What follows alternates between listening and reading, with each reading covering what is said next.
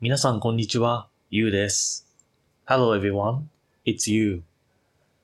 今回は22話の放送です。今回学習する文型は、何々切るです。This is episode 22. The sentence pattern we will learn today is 何々切る。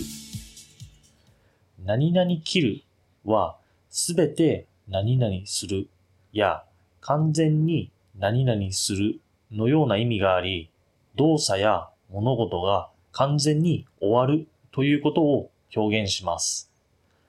何々切る has the same meaning of to do everything or to do completely and expresses the complete end of something or an action. これは動詞に接続をして使用されます。過去形で使う場合には、何々切るを何々切りました、または何々切ったと言います。It is used conjunction with verbs. When used in the past tense, 何々切る is said to be 切りました or 切った。例文 Example sentence この料理なら一人で食べきることができる。I can eat all this dish by myself. この本なら一日で読み切ることができる。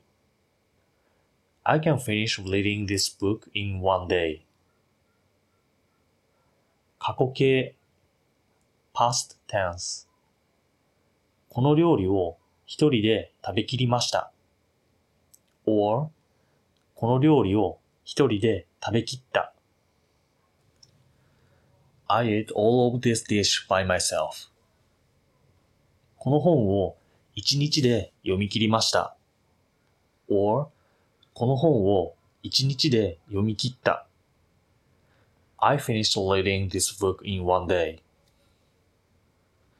また、何々切るは可能形でもよく使われます。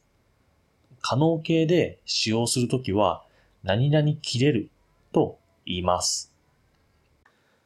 Also, 何々切る is often used in possible tense. When used in the possible tense, we say 何々切れる。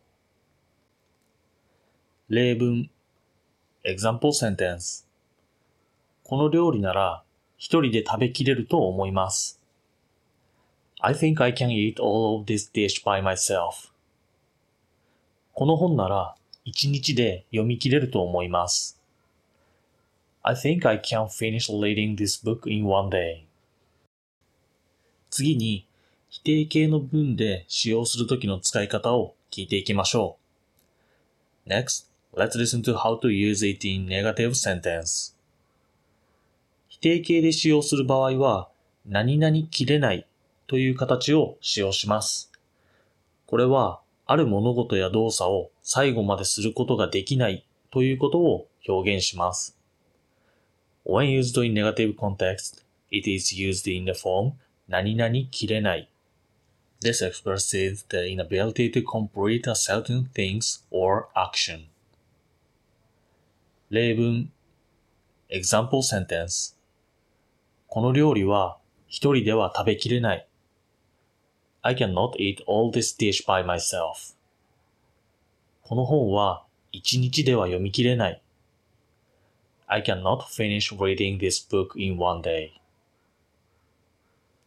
それでは今日学んだ文型の例文を聞いて文の意味が理解できるかを確認してみましょう。Now, let's listen to example sentence of the sentence patterns we learned today and see if we can understand the meaning of the sentences.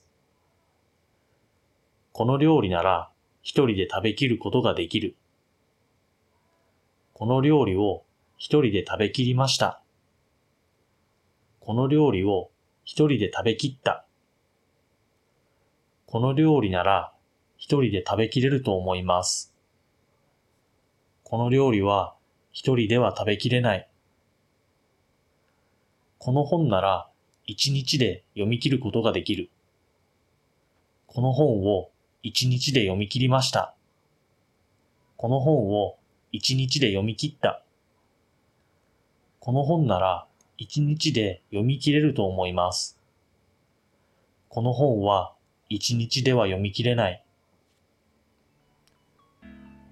最後まで聞いていただきありがとうございます。それではまた次回お会いしましょう。Thank you for listening to the end. See you next time.